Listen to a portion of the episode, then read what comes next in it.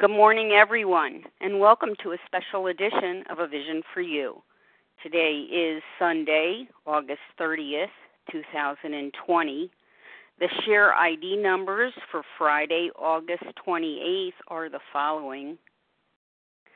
For the 7 a.m. Eastern Big Book Study, 15,236. That's 15236. And for the 10 a.m. Eastern Big Book Study, 15,237. That's 15237. This morning, A Vision for You presents No Reservations Nor Lurking Notions. Of all 12 steps, which is the most important? Do you think it's step one? Why do anything about a problem when you believe no problem exists? Everything begins here at step one. All of us have come to this program as a result of the suffering, hopelessness, and despair we experienced in our disease of compulsive overeating. Beaten into a state of reasonableness, we come to the realization that we are doomed. To begin the journey toward abstinence and recovery, we must first acknowledge our problem. Step one we admitted we were powerless over food, that our lives had become unmanageable. Our admission of powerlessness and unmanageability marks the beginning of recovery. The first step is about admitting defeat in our battle with food and compulsive overeating. But step one is not merely an intellectual admission of powerlessness, it is an emotional acceptance of our powerlessness at the gut level. If we are planning to stop compulsive overeating, there must be no reservation of any kind, nor any lurking notion that someday we will be immune to our trigger foods. The AA 12 and 12 refers to this acceptance of powerlessness and unmanageability as an experience of utter defeat, bankruptcy, hopelessness, and hitting bottom. As the big book says, we learned that we had to fully concede to our innermost selves that we were compulsive overeaters, alcoholics, compulsive overeaters for us. This is the first step in recovery. Joining us today to share her experience with step one is Terry C., a recovered compulsive overeater from New Jersey. Terry is committed to our 12 step way of life, to the study and to the application of our daily spiritual work in her daily life. And it's with great pleasure and appreciation that I welcome Terry C. to the line this morning. Welcome, Terry. Thank you, Leah. Can I be heard? Yes. Okay, great, because I did lose you for a little bit, so I was unsure. Okay, good morning, everyone. Um, I'm Terry C. I'm a recovered compulsive overeater from New Jersey, and I'd like to, uh, if you would, let me start with a prayer. God, please help me to be still as I access and invite you in this morning. Please help me to be present as an equal and devoted member of the fellowship. And please help me to trust, trust you with the outcome, that I may be as understanding and as effective as you would have me be. Amen. Okay. Uh, let me turn my volume up just to make sure. Okay. Yes, um, Terry C., recovered compulsive overeater, and um, I would love to talk to you about my experience, strength, and hope in a chapter more about alcoholism. And in, in prayer, God kind of told me to use this chapter as an outline to tell some of my story. And it really does start at a place that's um, very befitting on what I want to share this morning. And I heard most of Leah's, Leah's introduction, and um, and I I can't believe uh, how much I'm still learning about this chapter. So on page 30, more about compulsive overeating. Most of us have been unwilling to admit we were real compulsive overeaters. No person likes to think she is bodily and mentally different from her fellows. Therefore, it's not surprising that our overeating careers have been characterized by countless vain attempts to prove that we could eat like other people. That is kind of my disposition or my position when I arrived in Overeaters Anonymous. It was um, it was just mind-boggling to me to have to admit defeat, to have to admit that I had this illness. Um, to actually come in here after telling a therapist for just a few sessions, if I could just lose weight, life would be perfect. And he finally said to me, There's a place for people with eating disorders and food addiction. It's called Overeaters Anonymous. And I was thoroughly insulted. I was definitely the person who, um, you know, um, I refused to believe, as it says on page 31, I refused to believe that I was in that class. That was not the class I wanted to be in. And when I got to Overeaters Anonymous, the, before story is pretty much garden variety. I lost control with food. I lost control with food at an early age, probably 13. And I can see that, you know, food was exciting at first when I was a, a child. And I can see that, um, I guess I heard an AA speaker say recently um, I started drinking when I was 13, but I probably could have used one in kindergarten. And I so related to that because I lost control with food around the age of 13 or 14. But I can remember some of the scenes in my life where I wish I could have had a good binge. You know, traumatic scenes when you're a child that aren't so traumatic, but they they're so confusing, and they're so they're so filled with misunderstanding that um, and fear and loneliness that uh, it's a great time to access God, but what do you know at age six? What do you know at age nine?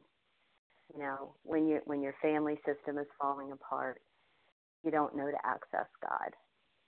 So I could have used a binge.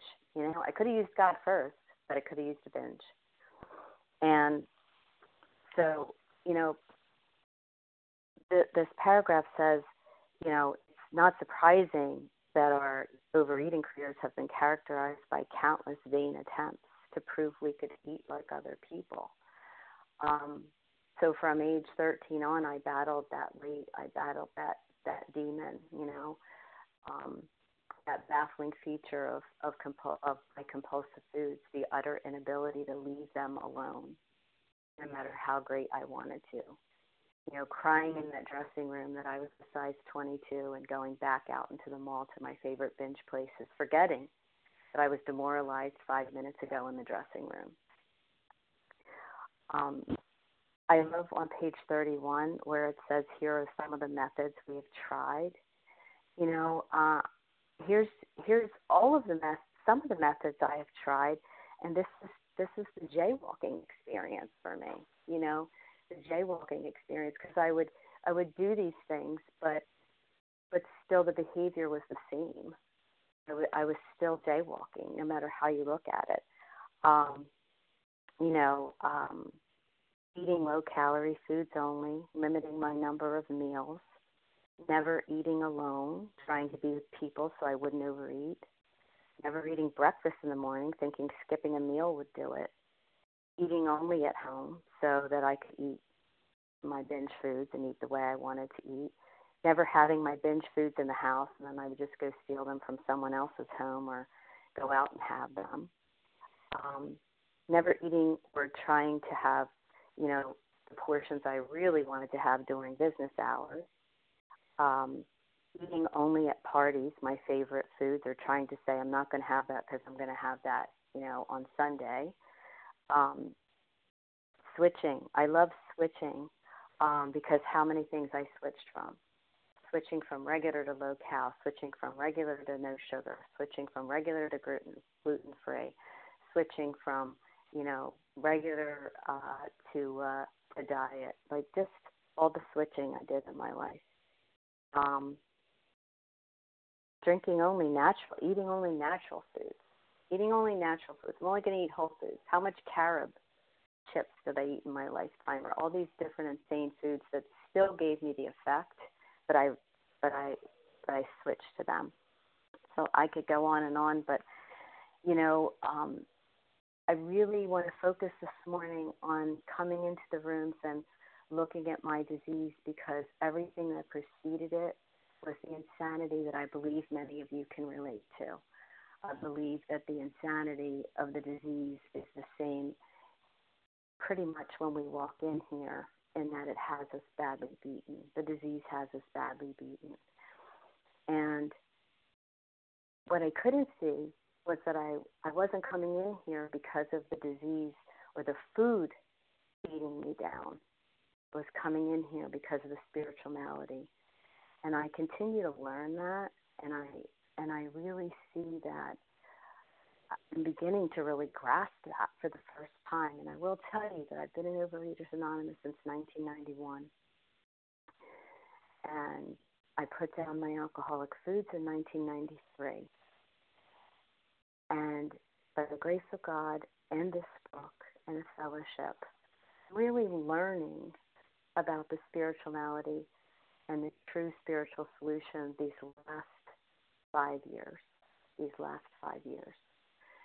So, um, and I and I love sharing this morning because I, I hope no one will have to be in as long as I have to to really find the solution, to really understand the solution. I believe my journey had to go the way it went, but I know for certain that you know this book wasn't hiding. I was hiding from the book. So um, these steps weren't hiding. I was hiding from them. So no one has to hide from them that long.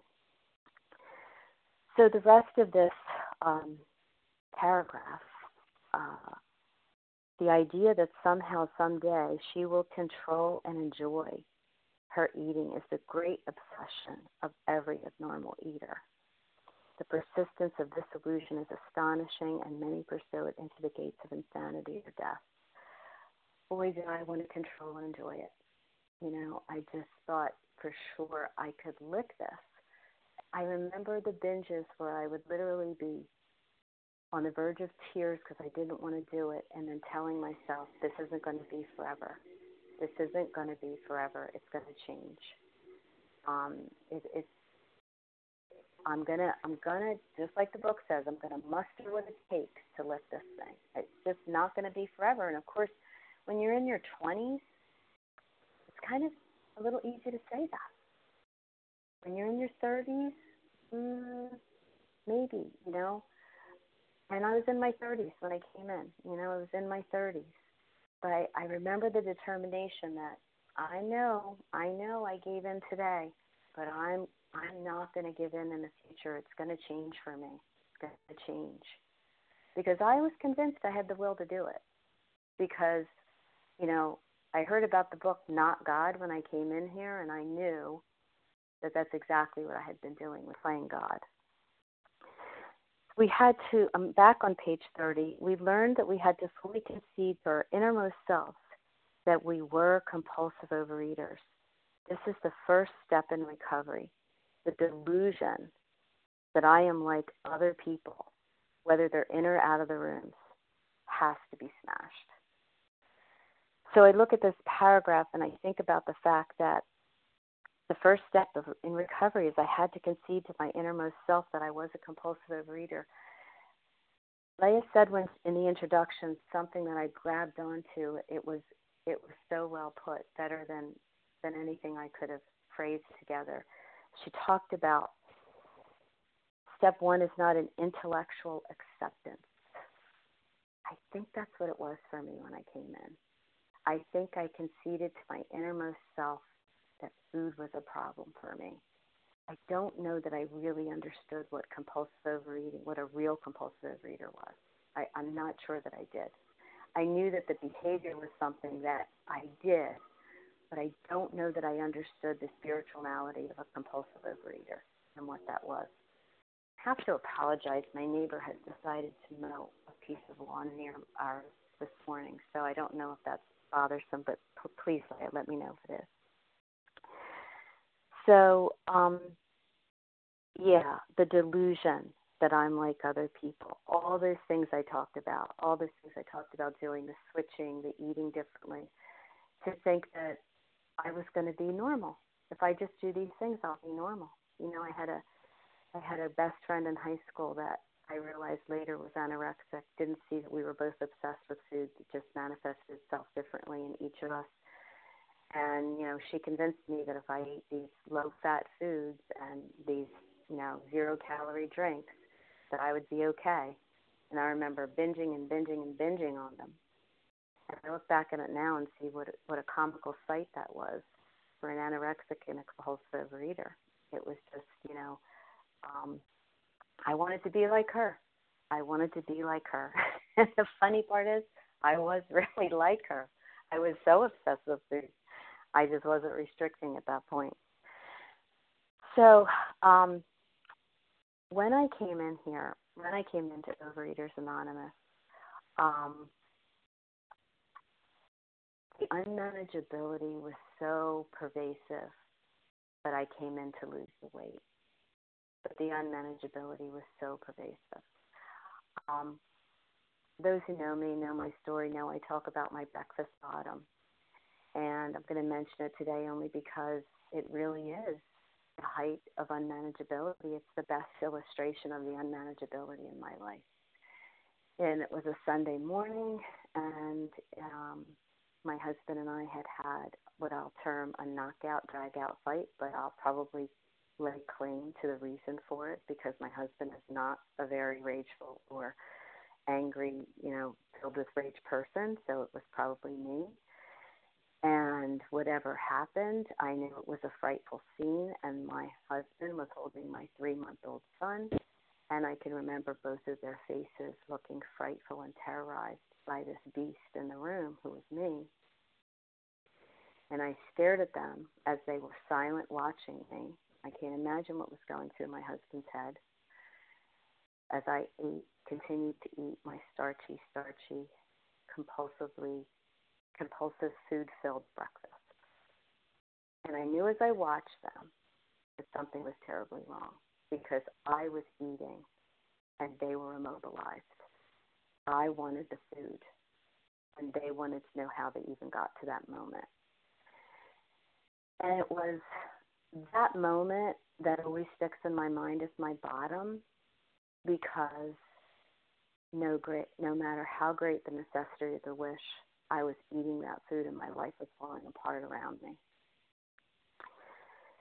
And um, it says on page 43, I'm just going to go there real quick in Fred's story.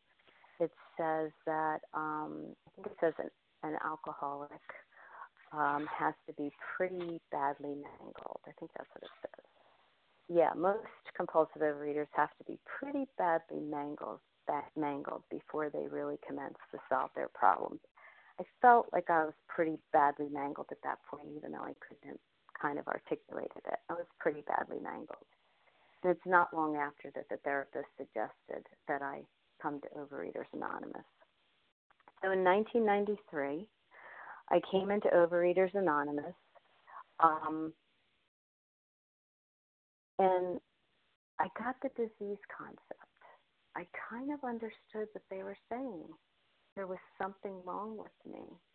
And the meetings that I went to at the time picked up the big book with the stories, but I never remember reading the front. I know that we must have at some point, but I never remember reading the front. And so my focus, my focus stayed on the food and the disease concept, and I had that kind of intellectual admission, that intellectual acceptance that I'm, I'm, I I have a problem with food. I remember buying a t shirt early in recovery that said it's not my fault because I was so liberated that there was an explanation for my insane life. Um, that there was an explanation for my being overweight, that there was an explanation for the fact that my sister could eat one one portion and say she was full and and I couldn't even imagine how that that worked for her. Like I couldn't even imagine. Or or someone could, you know, eat two out of the pack and my husband would eat, you know, two cookies, put the bag away and forget they were there. And I wouldn't rest until they were gone. Like like I could see I had a different kind of reaction. I had no idea about the physical allergy at that point. I really didn't. And and I I don't know if I just refused to hear it or I didn't hear it, but I I had no idea. And so I remember my therapist saying I should go away to treatment. And my son was only two and I couldn't do it. So I went to an outpatient workshop of a woman who had written a book on our disease. And it was through that workshop that I was encouraged to put my refined carbohydrates, which I was clearly addicted to, down, put my alcoholic foods down. And that was in March of 93. And I, I got it. It was kind of like, oh, if I just put these down, I'll be okay. I got to try it because I, I knew I was insane. I went to that workshop not because I wanted to lose weight, but because I was depressed and I wanted that to change for me. And so that's when zero sugar and zero flour became my way of life. And on page 33, it says, if we are planning to stop overeating, there must be no reservation of any kind, nor any lurking notion that someday I will be immune to my compulsive foods. And I want to tell you, I had no reservation and no lurking notion that I could eat flour and sugar. And for me, those are my alcoholic foods. I realize that's not true for everyone, but for me, they were clearly my alcoholic foods. I have come to understand there are other foods that fall outside of those categories that give me ease and comfort, and I, you know, and I have given those up. And I'm sure there'll be some I discover in the future that give me ease and comfort. But right now, at that point in my life, I just knew I I had to give them up. But the operative word there is I had to give them up. I did it. I was going to put the flour and the sugar down. And so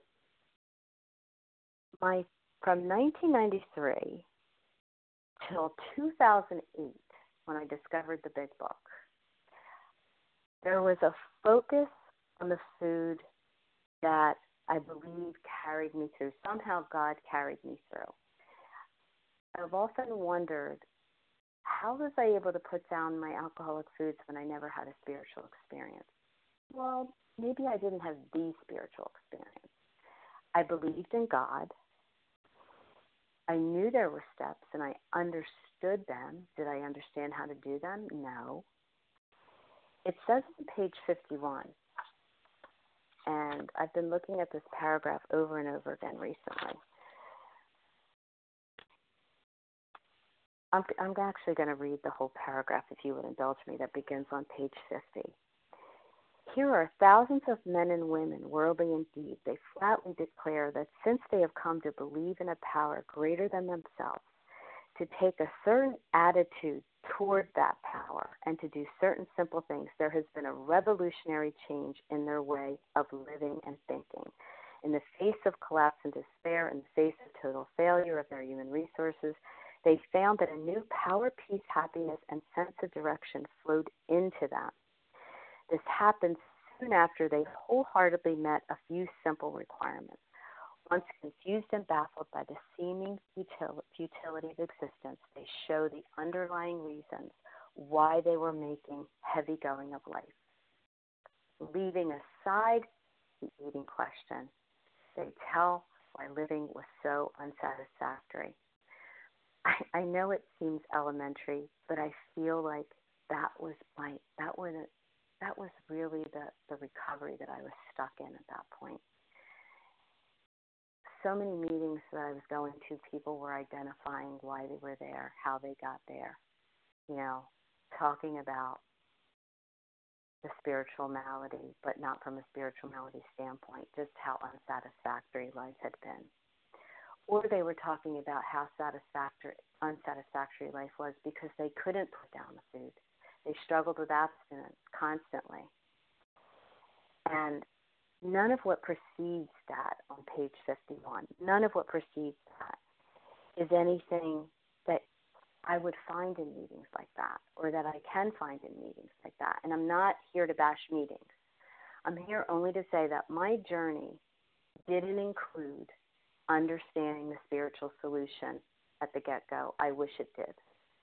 And for some reason, I didn't hear the spiritual solution. And I hope no one has to wait that long to hear the spiritual solution. But I felt like I spent a lot of times in the, a lot of time in meetings um, just talking about things that were unsatisfactory, either before compulsive overeating and recovery or after compulsive overeating and recovery. And um, I just find that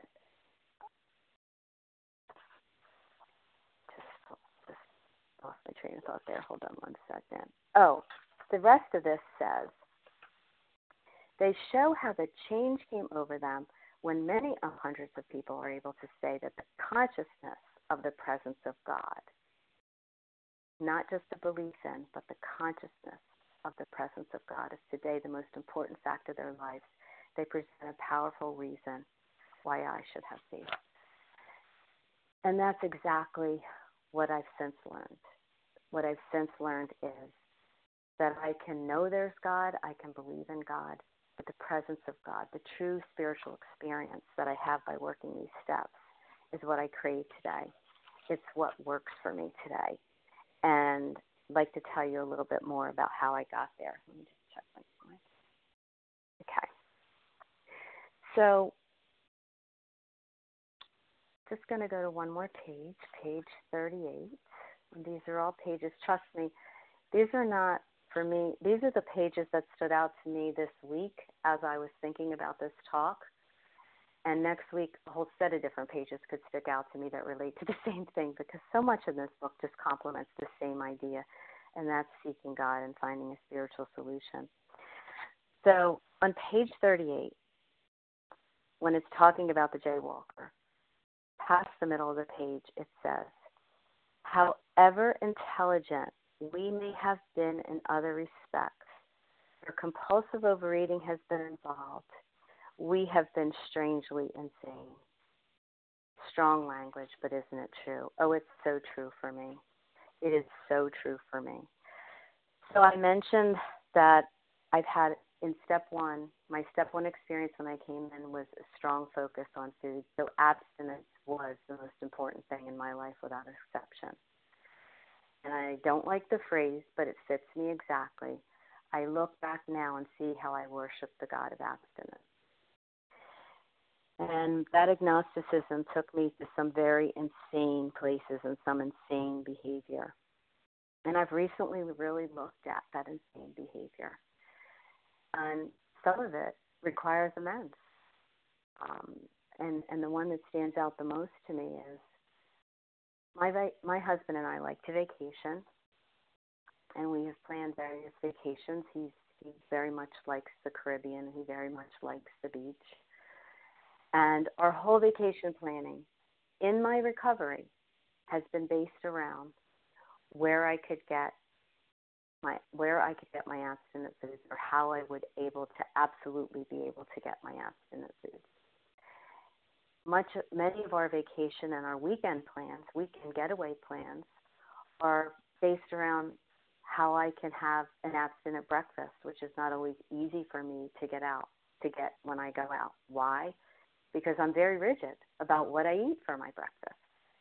So my husband's life and his plans and his recreational um, opportunities have been limited because of my rigidity.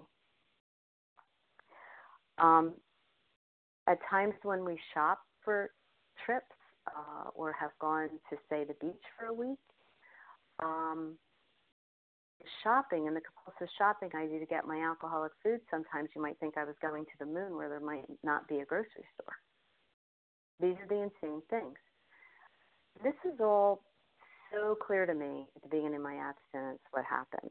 And some of what some of which mildly continues and I need to make amends for. Um, I remember being with a colleague and we were going to a business meeting and I remembered that I had packed my lunch and I packed everything but my starch. And there's a lot to the story, but all I say is that I made this person drive to a lot of different places until I could get my starch, which I really could have let go of. But that's how the mental obsession, I guess, if anything I want to impress upon it, anyone today is my mental obsession with food continued while I was abstinent, and I can see it a little more clearly now. I can see it a little more clearly now. Um, you know, I kind of consider my discovery of the steps and the real way to do them kind of like having a nice dress in the closet. You know, recovery is a, a beautiful dress in the closet. It's such a nice day. It's like Overeaters Anonymous gave me that dress. It was such a beautiful dress to have in the closet. Until I actually wore the dress, I didn't have the experience. I know other people articulate examples so much better than that, but that's the one thing I think of. Until I'm actually in the dress, I'm really not having an experience. I might own the dress, but until I'm in it, I'm not having an experience. And that's what it, it kind of relates. That's kind of how I parallel it. So I could never figure out how I could be in the rooms for almost 15 years, not know the book, not have a spiritual experience, and not go back into my alcoholic foods. Like, I'm going to tell you, my ego runs real big when I think about that. Because I know that I believed in God, but accessing God wasn't really something I really understood at that point. We could go through, we could go down a whole nother road of my kind of what meant, where the mental obsession brought me. You know, a whole nother road when I think about it. My ego with my career, my ego with the attention of men. My ego went there was there's a whole other road where that mental obsession got its fix. Maybe I wasn't in my foods, but I can tell you that the mental obsession, not sure that it was really lifted. Um, so I learned about a group that was studying the big book in 2008. And I went to those meetings, and it was a little different, a little different than the way that our open meetings, like Vision for You, is focused on studying the big book. Um, but what I did gain was perspective of the directions in the beginning of the book, knowledge, of course, and the fact that these steps were really about principles of living the principles of living. You know, that's what they were about. And so it was really enlightening and encouraging, and it was it was something new to participate in. And I studied the steps in this group, and um, I am a little distracted. My neighbor is now mowing my lawn. okay. God has the craziest sense of humor. Okay, so um, um, okay, back to the big book. So I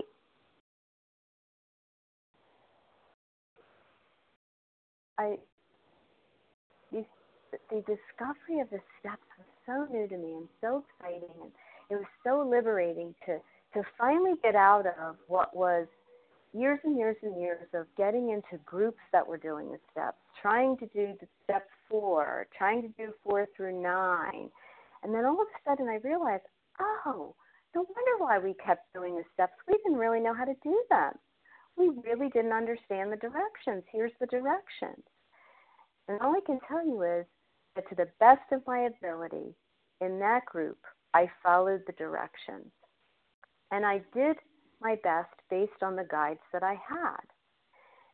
And about five years ago, I realized something was seriously wrong. Something was seriously wrong. I was working the steps the way that I had learned. I had been taught that you were supposed to, you know, after you completed the steps, say focus on steps 10, 11, and 12. And so I was listening on occasion to the vision meeting, and I kept hearing a woman share that was from my area who I knew pretty well. And I thought, I should call her. I should call her and kind of just talk it out with her. Like, something just doesn't feel right. And then one day I started to eat salad out of my husband's bowl. And I thought, oh my God. Oh my God. Now, somebody else might say, oh my God, it wasn't a Snickers bar. Oh, it was insane behavior, right? It's just insane behavior. So I knew I had to call her, and of course, you know, whenever I don't want to do something, I know it's God nudging me to do it. So I called her and I said, you know, something's wrong. I'm living in 10, 11, and 12. I'm angry with everyone. I'm annoyed with everyone. Now I'm eating salad out of my husband's bowl. And she said, what does your step 10 look like? And I thought, as I started to tell her what my step 10 looked like, I realized it sounded like a bunch of bullshit, quite frankly. I didn't know what I was talking about. I realized I was confused about step 10 and 11 because she asked me the next question was what my 11 looked like. And she said, let me take you through. Let me take you through. Why don't you, you review the steps again and, you know, see what see what's going on. So that was that was over four years ago. And the one thing that, that I'm so grateful for, I learned that this program wasn't about me. I finally learned my purpose. I finally learned about the importance of God's work. You know, every day I read 84 to 88 because I need the instructions. I need the instructions. And I want to do what it says on page 25. You know, when I work with people, I go to that title page when there's a solution, and there's a solution, and I read that title page, which on page 25, that's the sentence, clear and simple. There is a solution. And for me, I read through that page to get to the bottom of the page, which says, we can go on to the bitter end, blotting out the consciousness of our intolerable situation, or we can accept spiritual help. Accept spiritual help. And I can't tell you how much, when I look at that page, I'm still so inspired and so gratified with the fact that God never left me. I just didn't know He was there. I didn't access Him. There's so much of what I did in my life that I did on my own. Before I got to go, before I got to OA, and after I got to OA. Because when I look at all those beginning years in OA and worshiping the God of abstinence, I was so in self will. I mean, self will, as it says on page 87, which is what I read every day. And when I say this prayer now, has a whole different meaning for me, particularly in light of what I've, I'm learning about step one. We conclude the period of meditation with a prayer that we be shown all through the day what our next step is to be, that we be given whatever we need to take care of such problems. We ask especially for freedom from self will and are careful to make no requests for ourselves only. Let me tell you about the difference of learning about my self will and kind of how that came about. So, late last year, I have been living in 10, 11, and 12 and trusting God, cleaning house, helping others to the best of my ability.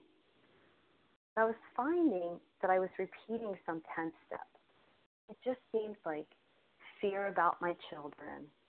My husband and I recently retired, fear about our future and our economic security, there were certain 10 steps that were just repeating themselves. And I just felt something was off, and I knew I wanted to work the steps. So I'm just grateful that God kind of through a conversation with others, with other fellows, and through prayer and meditation, led me to start the steps again. And with the grace of God and the fellowship, I found someone to work with where I'm going deeper into the book and learning more about step one. And I'm literally finishing step one and I'm on step two right now. But I could really see when I looked at step one and I looked at my total history with food, both in and out of the rooms, I can see how I I can have a spiritual experience, but there are some areas where I can remain agnostic. And I don't want to continue to do that. You know, during the pandemic, I started to see again how comfortable I was that I didn't have to leave the house. And I said to someone when the pandemic started, you know, I'm an isolator, so I'm a little concerned. Thank God for the Zoom meetings. But I was comfortable, you know, having what I needed in my house, my non alcoholic foods, everything I needed for abstinence. And sometimes that was on the borderline of comfortable and indulgent in my thinking. And sometimes during the pandemic, when I shopped, I would get a little obsessive with having so many, so much abstinent food in the house. And I had to really look at that. I had to really look at, you know, invite God in and ask for help with that because that's the mental obsession that precedes the first compulsive bite. I have no intention of going out there today and eating my compulsive foods, but that's the mental obsession that eventually leads to insanity and then the compulsive bite. So um, I'll give you an example also. a friend of ours brought a pie to dinner a couple weeks ago, a couple months ago maybe. And um, it's not my food, but it's my husband's food, and no one ate it, and she left it here. And I kept saying to my husband, the pies, or he he had a piece of it, or he had a couple pieces of it, pieces of it during the course of three days, probably, which would never have been my history with food. But I, he said, "We got to do something with that pie. Let's just throw it away." and you know, normal people say that.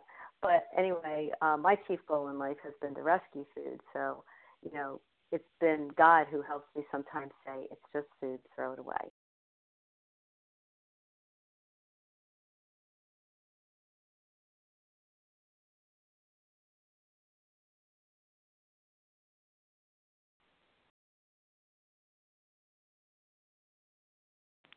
Terry, star one to unmute.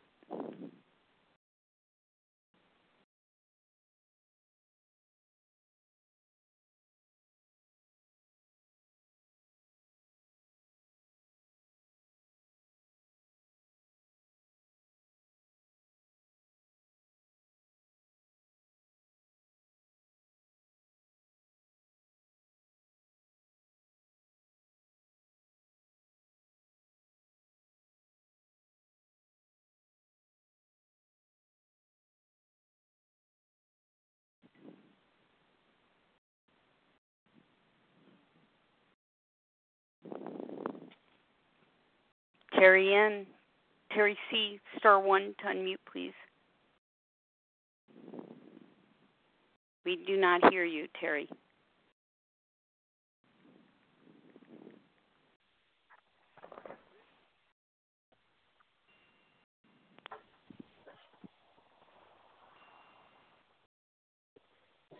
Terry, perhaps dial back in.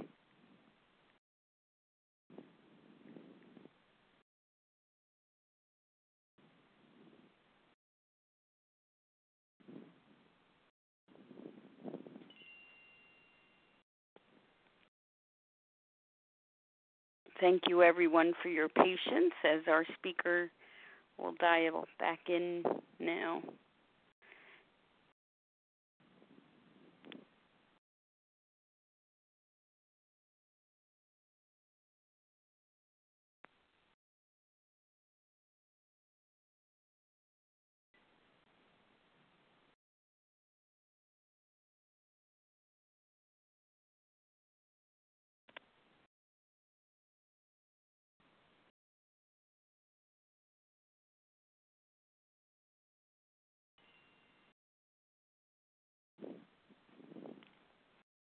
Terry, star one to unmute.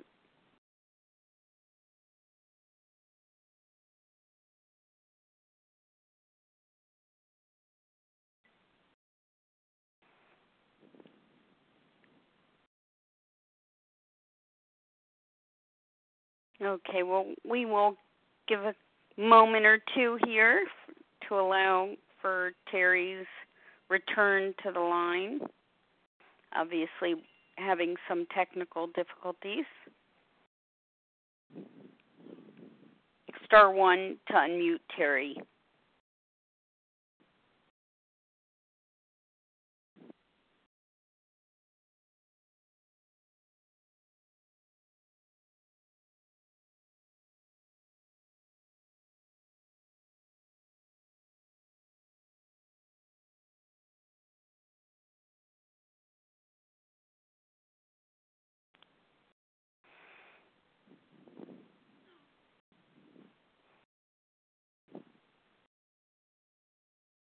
As we all know, I'm sure, at times the technology can be challenging and calls for some perseverance. So let's see if Terry can get back I think on I'm the back.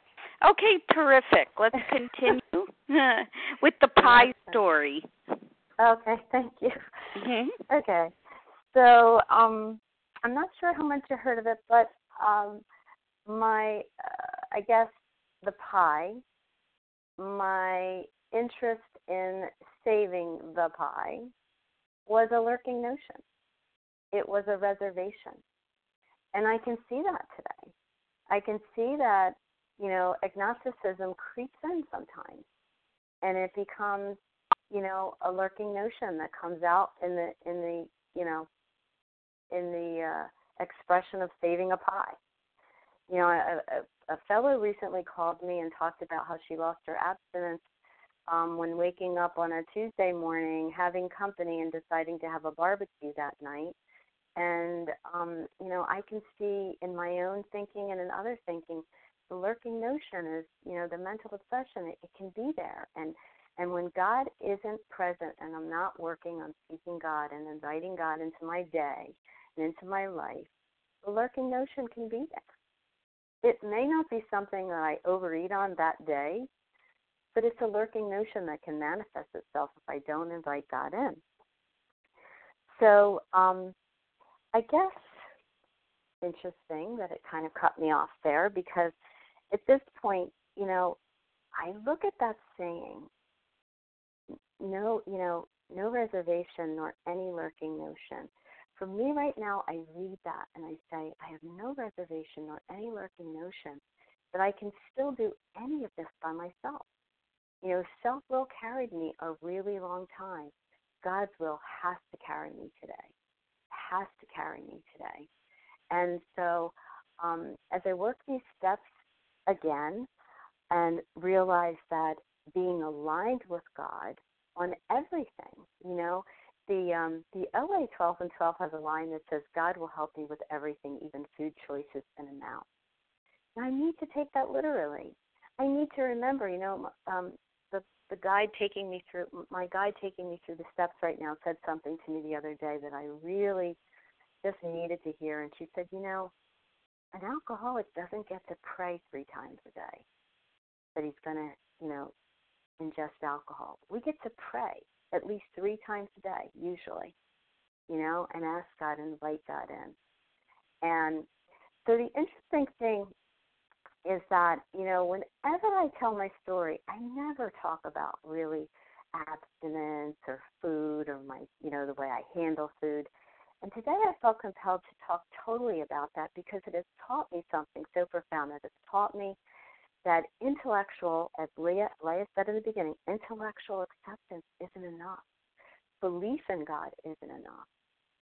The consciousness of the presence of God is what I have to work at, whether it's about my food, whether it's about my family, whether it's about, you know, my future.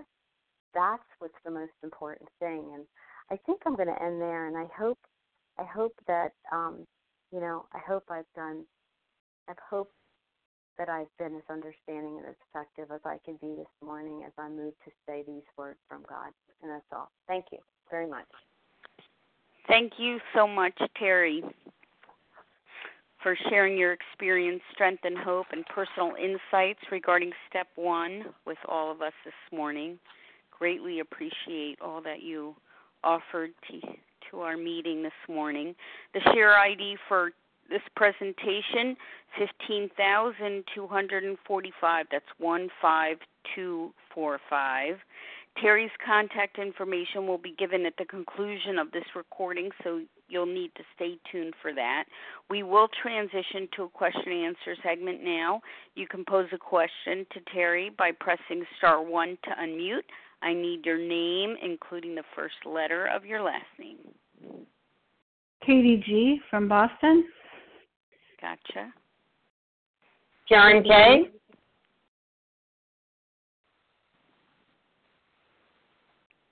Anyone else? Did you hear me, Jody E? Oh, Jody E. Great. Sharon C. from New Jersey. Sharon C.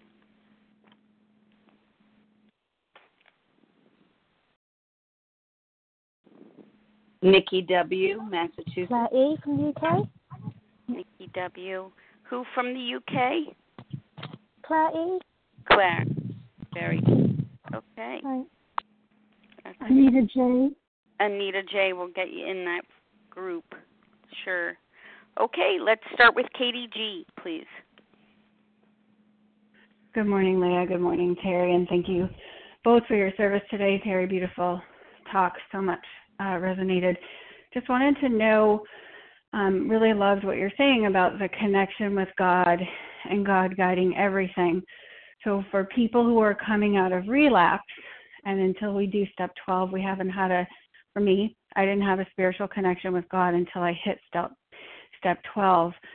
So how do I differentiate the truth from the false in terms of like what if God's telling me that I can be abstinent eating hot fudge sundaes? Like um, I was just hoping you could um, speak a little bit to that um, in terms of abstinence and um, when we're coming out of the food. Thanks. Thanks, Katie. Good morning. Um, you know, people call me a lot and ask like ask about specifically like how do I stay abstinent if I haven't completed the steps? How do I have a spiritual connection? How do I, you know, know what to do? Or uh, one of the people I work with just asked me the other day, like, you know, it's it's hard being abstinent. You know, how am I going to do this and and and wait to get to the to the ninth step? Um, I hope this answers your question. That I'm a firm believer that the doctor's opinion, the doctor's opinion starts to tell us that we have to have a power greater than ourselves to recreate our lives. And the doctor's opinion tells us we have to rely on something other than human power. So I don't think we need to wait to the 11th step for prayer and meditation. I think we need to pray and meditate, and we need to really try to have a conscious contact with God early, um, you know, to the best of our ability. The, this is a spiritual solution. We're working on a spiritual solution. So I just try to encourage people that okay, you know, it's hard to trust ourselves when we come in here. You know, we've been making wrong decisions for a really long time. So it's hard to trust ourselves. However, we didn't walk in here on our own volition. I believe God just had a reservation for each and every one of us. He was just waiting for us to take him up on it. So just try to remind people about the fact that it's a miracle that we're talking or even becoming familiar with the steps when you've been as deep in the food as I was. So let's just trust the power, whatever that is, even if someone hasn't figured out they have a God or what that is, but let's just trust the power that brought us in here and try to just really, you know, hang with the fellowship, do what we need to do. I can't I still can't make I've been in this program this long. I still sometimes can't make decisions about what I'm putting down without having supervision, you know, as far as food decisions. So I think just the idea that this is a spiritual solution. Let's not wait to talk about that, and let's just really encourage people to really anchor in with whatever power their God early on with their decisions about food or early on with any decisions, and just ask for that inspiration and to just trust that God through the fellowship or through another way will, will give us will, will tell us what we need or, or give us that inspiration for what we need to do. I hope that's helpful. Thanks, Katie G, for the question. Karen K, your turn. Good morning. I'm Karen K from Syracuse, New York. Uh, recovered and my credits don't transfer. Um, I woke up a little bit late, but I loved what you had to say about abstinence being my God. I just so appreciate that. I did not plan on getting on this uh, meeting this morning, but I think I know uh, someone who did, and that was God. Um, and that's what's been happening with me the past couple of days because there was some other ingredients like way way down in the packages I had, so I got rid of them, and I I was a raving lunatic.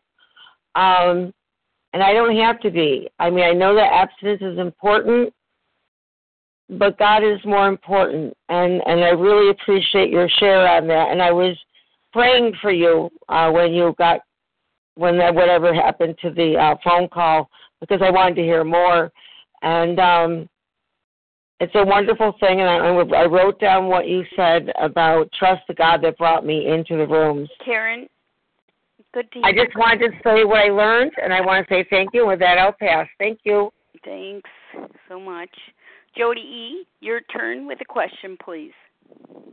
Thank you, Leah M., for your service, and thank you, Terry, for your for your experience, strength, and hope.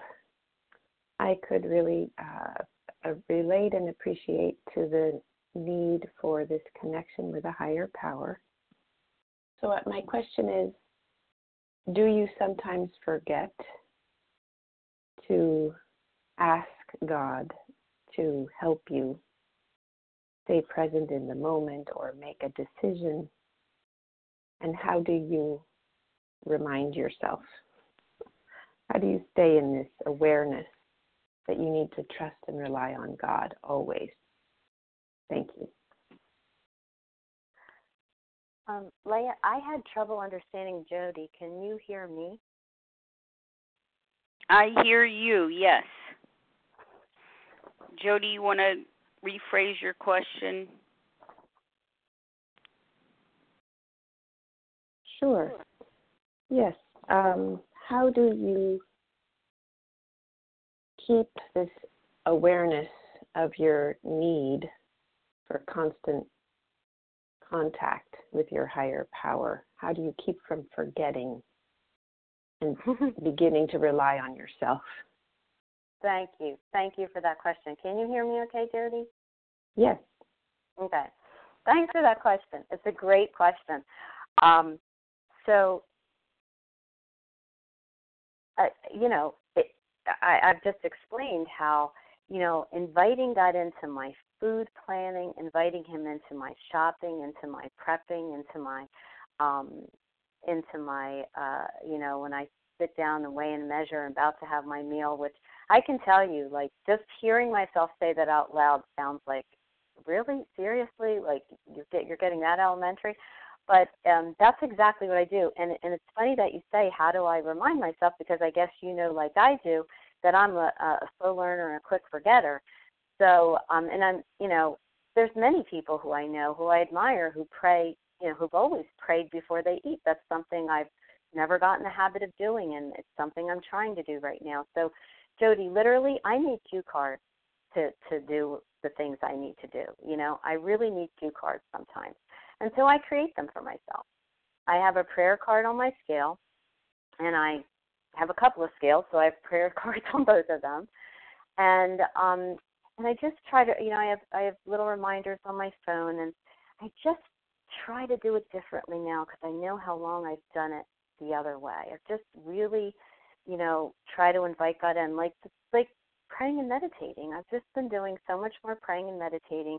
This morning before I got on this call, I needed to take a good 10 minutes and get quiet with God and really remember that I wanted to stay in the sun stay in the sunlight of the spirit.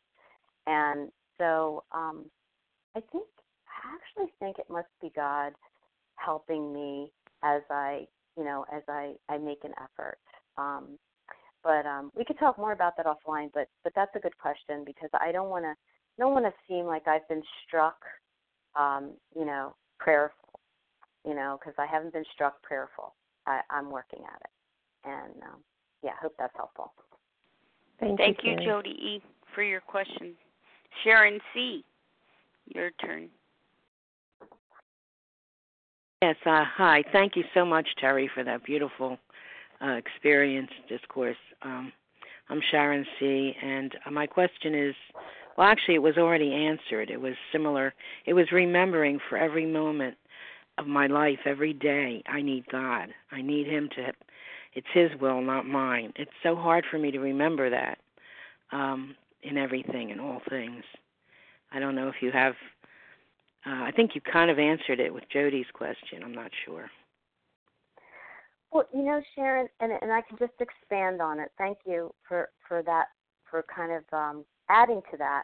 In that, uh, you know, I have I spend right now because I'm doing step work. I'm kind of disciplined in spending a certain amount of time every day in the book, and you know, studying and and uh, just trying to go deeper. Um, but that discipline of the book right now and the prayer and meditation has just kind of helped me be in more conscious contact with God during the day. You know, be, and and inviting Him in, inviting Him in. Uh, I heard a I heard a person say in a meeting recently, and I had to steal it because it was just too great she said, you know, God's a gentleman. He doesn't really come until he's invited. He really doesn't come in until he's invited. So just that that practice of wanting him. You know, Bill Bill's sentence in his story, I had wanted and needed God. Like I think about that when the speaker says, you know, I started drinking when I was 13, but I probably could have used one in kindergarten. You know, at age six, seven, eh, I wanted and needed God. I just didn't know it. So right now, the just the, the the focus on that. Just I think, you know, when we want God, He shows up. You know, He He shows up. So I hope that's helpful. Uh, thank you Good very much. Yes, yes. Mhm. Same here. Thank you, Sharon, for your question. Nikki W, your turn for question. Uh, hi, uh, this is Nikki W. from Massachusetts.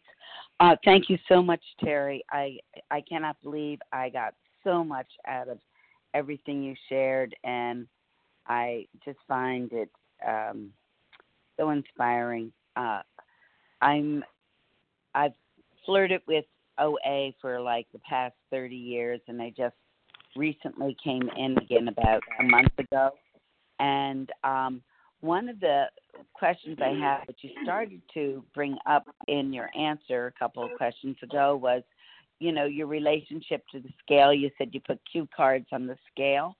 Uh, could you talk about that? Because I, before I came seriously into the program a month ago, I weighed myself every single morning it, for decades, and um, I realized that I was making OA about um, how much I weighed instead of about my behavior and uh, my control issues. And how, and so my sponsor said, well, you should do it once a month. That's when I do it. And I have to say that I feel like I'm slipping all the time because I keep sneaking back to the scale and saying, I'm not losing weight and I'm being, you know, so careful with my food, which I realize is all control issues. But how do you deal with this scale? Well, Nikki, I think perhaps I need to clarify something, and then I'll I'll kind of give you my my opinion about the scale. Um, when I mentioned a scale, I meant the scale that I weigh my food on, because I Oh, yeah yeah yeah. So, but but let me kind of clarify what I've learned. First of all, um, I'm addicted to volume, so I need to have a scale. I need to weigh my food on a scale, and the scale before was my worst friend and my best friend and it's become now just a tool. It's a tool, you know, the the, Mhm. the tool that helps me live within the confines of of of my food plan.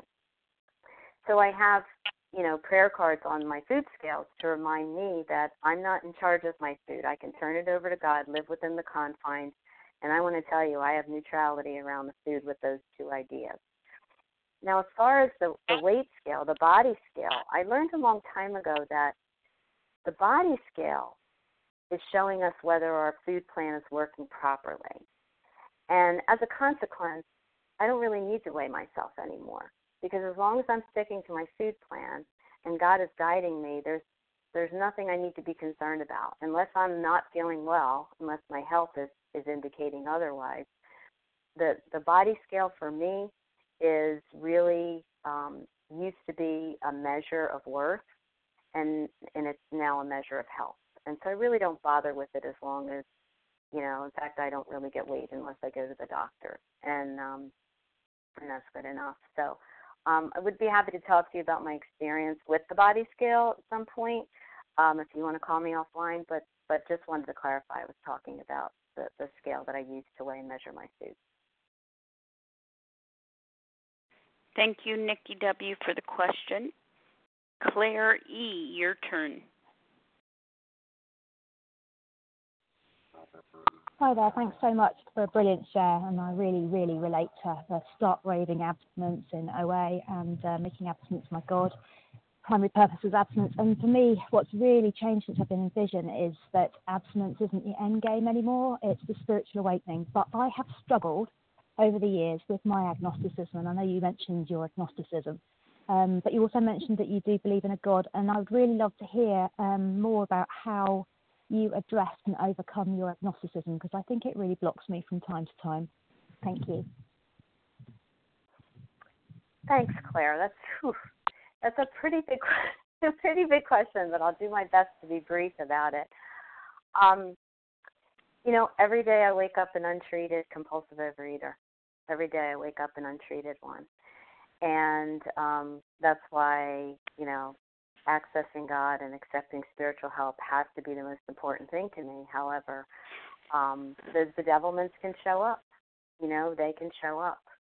Just because I'm recovered, just because, you know, I've worked the steps the way they're outlined in the book, doesn't mean, you know, that some days I'm not going to say, as my good friend in the program says, oh, not this, God. I got this, not this. And so, um, you know, I listened to a meeting recently, and it was called Present Day Agnosticism. And I've listened to a couple of speakers that have helped me realize that, um, you know, we need to keep accessing God because we're we're fallible. We're human. We're we're gonna, you know, I lived so long in self will. God understands that occasionally, you know, I kind of I want to take my will back. I don't want to give it to him. So, um, so I hope I'm answering the question by telling you that agnosticism to me, especially as I'm in the middle of studying step two right now, agnosticism to me is doesn't isn't something. Uh, it's never going to happen to me again. I'm not going to graduate from you know from agnosticism. There are times that I unfortunately take my will back. Um, there's, you know, not hope, you know, God, thank you, God, it hasn't been about the food. Um, but you know, like my daughter, she's she's making some, you know, decisions in her adulthood that she's supposed to be making because that's when we learn these lessons. And sometimes I can forget that, you know, it's an outside issue and I need to leave it to God and I bring it inside and and can um, you know forget that that I need to turn my will and my life over and that God will handle it. So um, I guess if anything, again, I go back to kind of some of the previous questions and the idea that the discipline of accessing God on a regular basis is the is the very thing that's going to perhaps keep me in check when it comes to the, the agnosticism that can occur in a given day or a week. So I hope that's helpful, and I'd, I'd be delighted to talk to you again, Claire. Thank you. Yeah, that's I hope that's helpful. Brilliant. Thank you. Thanks. Thanks so much, Claire E. Anita J., your turn. Thank you so much, Leah, for your service. Carrie, I got so much out of um, out of your um, heart to heart heartfelt uh, share, honest share. I wanted to ask you. I'm I'm Anita J from Massachusetts. Um, about that rage I just heard that rage, you know, the tirade against your son with the baby in his arms. And that's what I wanted to know. When, when did that leave? At, at what point? And um, I guess that's it. You can expand on that. Thank you. Wow, Anita, thank you for that question. Um, it really fills me with a lot of gratitude, uh, especially because um, I, I think of horrible scenes when I was a teenager with that rage. I really, for me, and I'm not a psychiatrist or anything, but I, I think that you know, rage is, is is anger internalized, and it just comes out sideways, comes out different ways. Um, when I first got in recovery, and I and I started working my program, and I don't even know if I was abstinent at that point because I was in a couple of years before I put down my alcoholic foods. I can remember uh, the the good good intentioned sponsor I had at the time, you know, encouraging me when I would when I would call in in, in, in total disgust about my rage. Um, that she would encourage me, well, well, you know, how you know don't compare yourself to anybody but yourself. How often are you are you rageful at this point? and it seemed to be lessening and then it seemed to get less. And and i think to be honest with you i just think it was quelled. I really do think it was just quelled at that point. There was still a rageful person inside of me. She just wasn't coming out as often. Um today i'm i don't have what you would consider rage but if I get angry and I leave God out of it, I can get that mm, that volcanic eruption inside of me. Because you know pain is inevitable but suffering is an option and I can get that that that total panic and volcanic reaction that I'm so upset and so angry that you know something's going to burst but the minute I go to God, it dissipates. It's gone. If I remember to go to God. And then if I don't go to God, I'm either talking to somebody like a junkyard dog or something else immature is happening. So I guess what I want to say to you is the rage really has been lifted as I know it, as it was evil for me, as it really corrupted my life and those around me when it was really like throwing pots across the room and breaking tables, which I hate to admit, but I'm going to give you that description because that's the truth. Um, today, it's, you know, that volatility I feel, and then I get reminded that I go to God and I just get still. I get still and with God it can be still, and rage is not.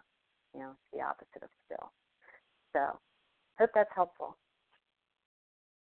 Thank you, Anita. Who else has a question this morning for Terry? Star one. Diane B.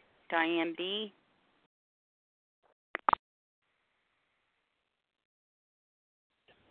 Barbara P. Barbara P. Mary Ann V. Mary Ann V. Anyone else? This will be the final invitation for questions. Pete B. And Pete B. Excellent. Diane B., go ahead with your question. Thank you. Good morning. This is Diane B. from New Rochelle, New York, and thank you everybody for your service today. I really got a lot of what you were sharing today, Terry, and I really thank you for that. My question is about the 10th step because you mentioned that um, I forgot already what you said, but you mentioned about the 10th step um, and how that has really helped you with with your connection with your higher power. If you could could you please elaborate on that a little bit? Sure. I, I think I need to talk about 10 and 11 though, because I probably, um, I think more 11 for me. A 10, a 10th step helps me get right with with the people in my life. You know, the people, places, and things in my life. A 10th step really is, you know, looking at where I made wrong decisions, wrong judgments, you know, had wrong behavior. Um, it's really the 11th step that through prayer and meditation I improve my conscious contact with God because if I really can take the time to just get quiet because prayer and meditation are equally important to me right now. Prayer and talking to God, you know, this morning, talking to God, asking Him for His will, getting quiet, at, you know, talking to Him about my fears before I got on the line. That prayer is really important.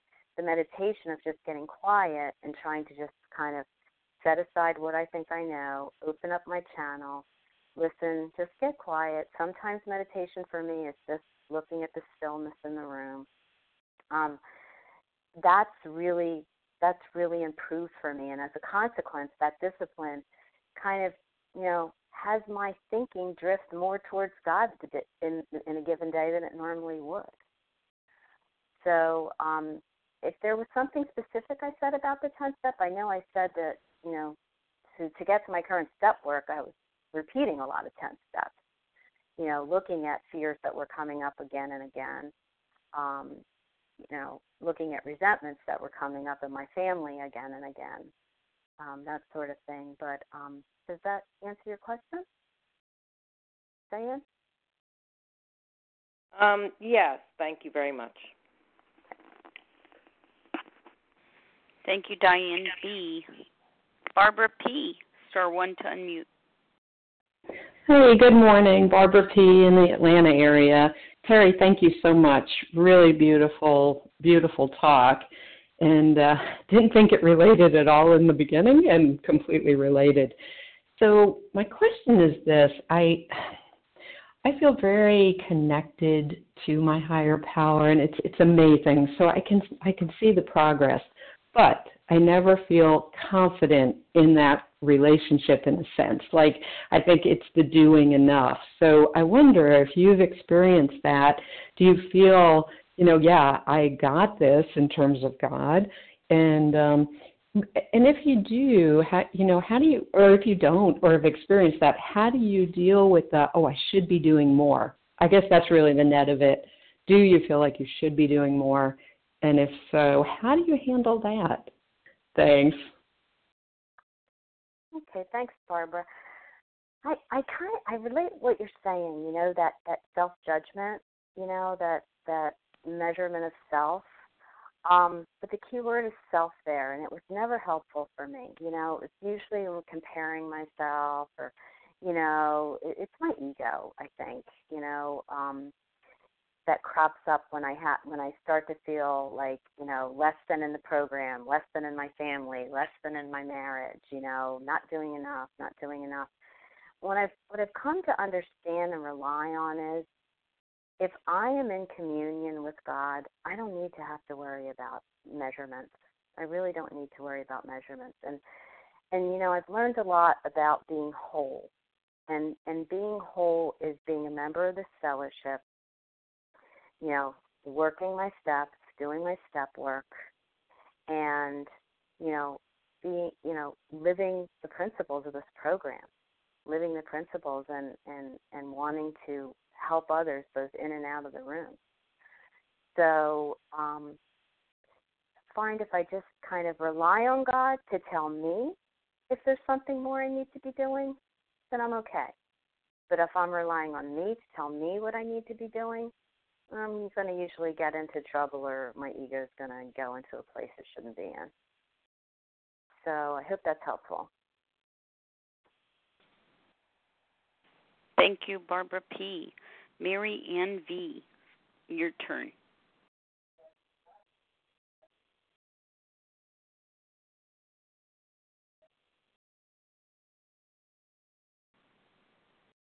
Mary Ann V. Star one to unmute.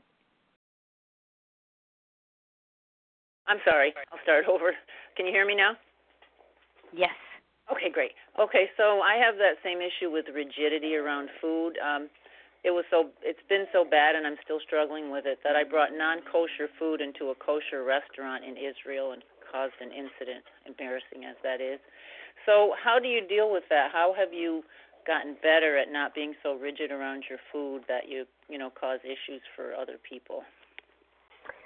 You know what, Mary Ann? That's a really good question. Something I probably meant to talk about, and I, I really didn't. Um, thanks for bringing up the word rigidity because it's yeah. If I mentioned it, it fits me exactly in my past behavior. Um, I look at the scale as a tool. I look at my my food plan as a guideline. Now, my my food plan doesn't include any of my alcoholic foods, nor should it. And there are certain foods that are not necessarily my alcoholic foods, but I find that, you know, eating normal portions of them sometimes they stay in my head. And I heard a speaker say once, I never put anything in my mouth that stays in my head. Thought that was pretty good, pretty good guideline. But um, I realized that when I am strict, and I'll give you an example of strict, I put a piece of protein on the scale, and my food plan for most of my meals calls for three ounces of protein. I put a piece of protein on the scale, and the scale says 3.1. If I'm in alliance with God and I'm praying to God and I and and God knows me, right? He knows how my day is going. I choose to call my higher power God and it's He. He knows how my day is going and I'm saying, God, am I being flexible or am I being indulgent? And I get the answer. You know, I get the answer. It says 3.2. Now, if it says 3.5, I'm being, you know, I'm really not going with that. but um, for me to sit there and shave off the point one, that's, do I want strict or do I want God's strength? I've learned that from a from a recovered fellow in the room that I am very very grateful for, and I want God's strength. You know, if it says 2.8, I'm okay with that. And God's probably okay with that. Unless I've had 2.5 and 2.8, and then, you know, I can err on the restricting side too. Ooh, good. I'm not having as much. That's good. That's calories. I don't want to go there. So I guess I just want to briefly say that um, if I bring God into that whole process, I'm going to relinquish the control of it. And God's not going to come down and measure it for me, and He's not going to like cut it up for me, and He's not going to eat it for me. But the consciousness of the presence of God is going to be in that process, and it's going to be okay. It's not going to be okay when four ounces goes on the scale. It's it's just going to be okay. I'm not I'm not going to get anal. I, I believe in guidelines. Please don't get me wrong. I believe in guidelines, but that's what they are. And if you want to talk more about that, I'd be happy to talk to you. Hope that's helpful. Thank you, Mary Ann V. Our final question for the morning comes from Pete B. Uh, thank you, Leah. Uh, my name is Pete B. I'm a compulsive overeater, recovered today by God's grace and mercy. And thanks so much, Terry, for your presentation. It was outstanding. I really appreciate it. I just I have a question, something that, that just remains. I, I asked it several times, so I, I, you know, I went to great lengths to identify the foods, the ingredients, and the behaviors that cause the phenomenon of craving, and I and I and by God's grace and mercy, I put those foods down. I keep them out of my out of my daily consumption of food. And I eat my breakfast, and like sometime between like eleven thirty and twelve o'clock, I start getting restless, irritable, and discontented because I'm hungry and my body needs to be nourished. And then I eat these foods that are free of those substances, and I get an indescribably wonderful sense of ease and comfort from that. My nutrition, my nourishment, my requirement for nutrition gets satisfied. I become more comfortable. I become like I think I, my God would have me be because I'm get, experiencing that sense of ease and comfort that you talked about in your speech, am I doing something wrong? No, no, Pete. Thanks for the question. Um, I, you know, ease and comfort is something that my ego wants, or uh, enjoying my food. Enjoying my food is it's okay to have the ease and comfort and the enjoyment of my food. I guess when I use that in describing foods that aren't healthy for me or that I've come to believe give me an effect, um, it's kind of like when I came in the rooms and I could see the foods that scratched my itch. You know, the foods that really, you know, maybe ease and comfort wasn't the right description, but they scratched my itch. But looking at ease and comfort from the enjoyment standpoint, I think we should be enjoying our food. I I like food. I think we should be enjoying our food. I think that you know eating our eating our prescribed meals or you know our prescribed foods or whatever, and and being satiated by them is the sense of healthful and wholeness that God wants us to have. So um, the answer is no. No, I don't think that we're doing anything wrong. I think again, um, we should enjoy our food, and and and we're entitled to enjoy our food. And isn't it beautiful how we can enjoy the foods that are um, nutritionally helpful for our body? So I hope that hope that clarifies that. It does. Thank you so much. Thanks, Pete, for the question. Thanks to everybody who posed questions this morning. And of course, thank you so much, Terry C., for your presentation this morning, sharing your personal insights and experience regarding step one and bringing it to life for all of us on the line. Thank you Thanks for, your generous service this morning. We're going to close from page 164 You'll notice it's in a chapter entitled A Vision for You. Our book is meant to be suggestive only. We realize we know only a little. God will constantly disclose more to you and to us. Ask Him in your morning meditation what you can do each day for the man who is still sick. The answers will come if your own house is in order, but obviously you cannot transmit something you haven't got. See to it that your relationship with Him is right and great events will come to pass for you and countless others. This is the great fact for us. Abandon yourself to God as you understand God. Admit your faults to Him and to your fellows. Clear away the wreckage of your past. Give freely of what you find and join us. We shall be with you in the fellowship of the Spirit, and you will surely meet some of us as you trudge the road of happy destiny. May God bless you and keep you until then.